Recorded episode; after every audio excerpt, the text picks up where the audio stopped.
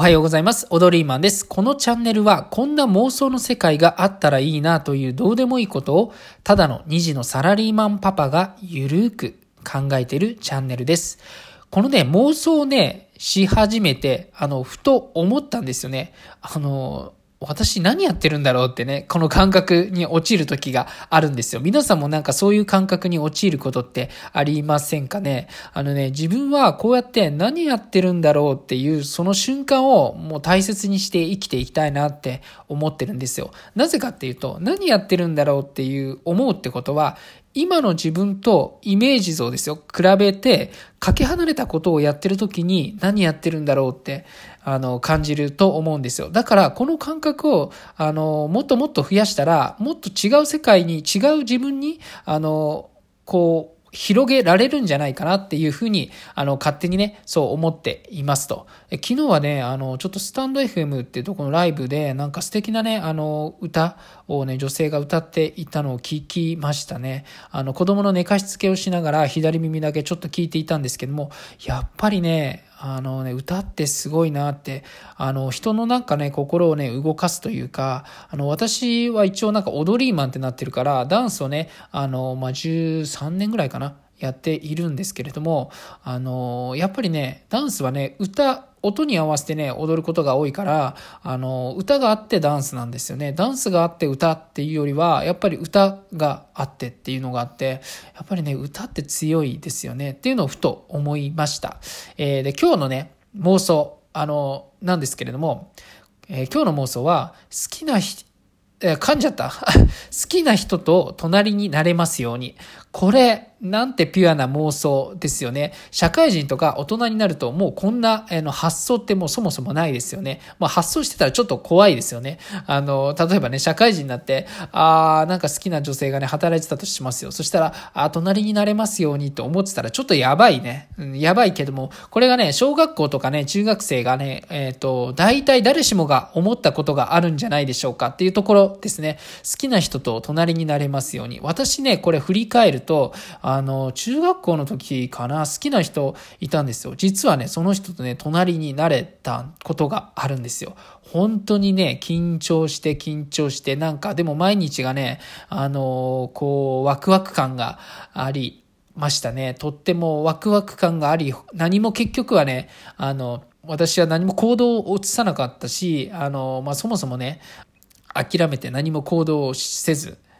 うん、そのまま終わってしまったというほろ苦い、えー、思い出なんですよね。えー、で、あのちょっとね、この好きな人と隣になれる確率っていうのをね、実はね、調べてる人っていうのがネットでね、いたんですよ。これすごいなと思って、あの、例えばね、30人学級で、これが男子と女子が均等にいた場合ですよ。で、男子と女子が、あの、隣になるっていう席の配置の場合ですね、実は30人学級で、えっ、ー、と、ある一人の人と隣になれる確率は6%なんですよ。で、これが40人クラスの場合は4.2%。そう、すごく狭きもんなんですよね。この数パーセントしか隣になれない。そう、隣になれないっていう確率だけれども、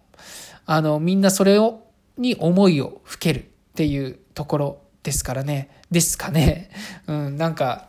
うん、こういう思いってやっぱ大切にしたいですよね。うん、例えばですね、男女、これね、なんで小学校ってあの思ったんですよ。男子と女子ってなんで隣り合わせのペアなんだろうって思って、こう調べていったらね、えっと、ちょっと理由がね、あるみたいですね。えっと、子供のね、授業って、あの、集中力をアップさせるってことが、まあ大事にしているんですよ。で、男子男子とか女子女子だと、やっぱり、あの、例えば小学校の場合って、あの、男女の友達よりも、やっぱ同性同士の友達がもう明らかに多いんですよね。そそのため、やっぱ授業がね、集中できるらしいですね。雑談がね、どうしてもね、少なくなるんですよ。男子の女子の場合の方が。なので、みんな真面目に先生の話を聞くから、この男女ペアの席っていうのが、あの、日本では、あの、やっているん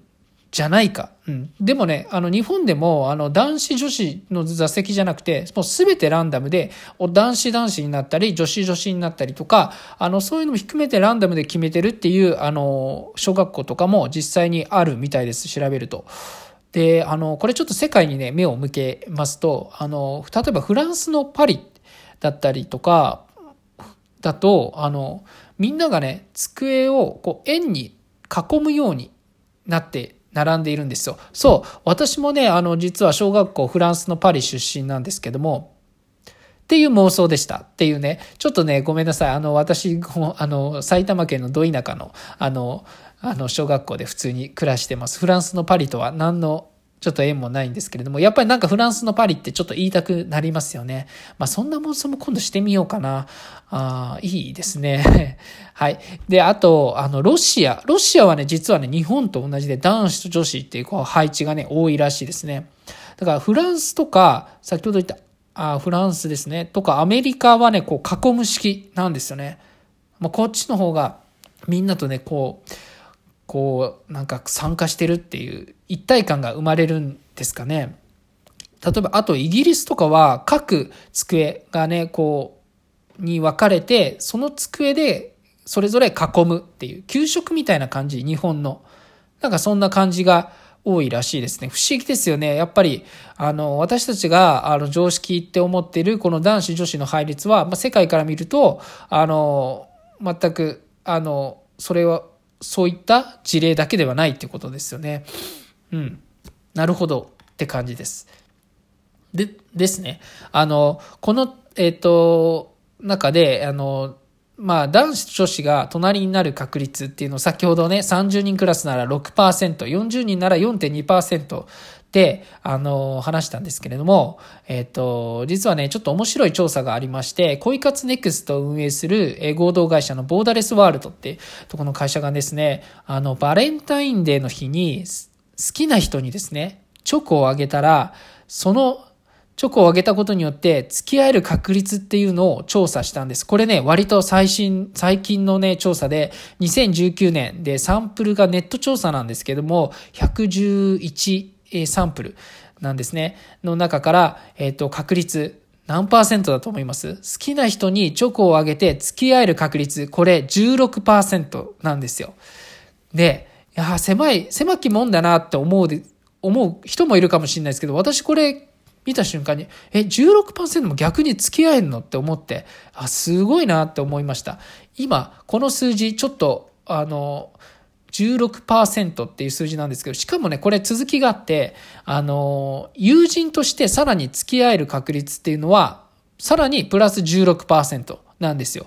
要するに32%は今よりも親密な関係になれるっていう可能性を秘めてるってことなんですよね。これって、なんか、やっぱり行動って大事だなっていうことを思い知らされますよね。なぜならば、さっき好きな人が隣になれますようにって願っているその確率って30人クラスなら6%なんですよ。40人クラスだったら4.2%なんですよ。でも自分でそういう、あの、隣になれなくても行動するチョコをね、好きな人に、えっ、ー、と、渡すって、それ、それだけで16%っていうね、あの、確率を上げることができるっていうね、ああ、これ、なんか、世の中、なんかやっぱ生きてきて行動が結構全てだなって思う時があるんですよね。なんか、こんな、えー、結果になるっていうのね、えー、思って改めて行動の大事さっていうのを気づきましたね。ちなみにですね、余談なんですが、ホワイトデー。ホワイトデーをきっかけで男性と実際に付き合える確率。これはね、なんと約19%。さっきのバレンタインデー16%よりも、えっ、ー、と、これはね、さらに多いってことですね。19%ですからね。えっ、ー、と、これもね、あの、あの、先ほどと同じ、あの、なんだ、恋活ネクスト、ボーダレスワールドっていうところが、約、これは107件のね、サンプルから、えっ、ー、と、調査した結果ですね。これも2019年の調査なんですよね。19%。まあ、よくよく考えてみると、バレンタインデーってもらった人に対してホワイトデーで基本的にお返しするから、だからまあ相思相愛だから、まあ確率も上がるってことですよね。まあ、あの、まあ、ギリチョコの場合もありありますけど、ギリチョコから男性の本命みたいなのでも付き合えるのかな？うん。どういう確率なのか、あどういうことなんだろうね？ちょっと、あの、詳細は定かではないですけれども、でね、あの、やっぱり、あの、この好きな人が席に、好きな人がね、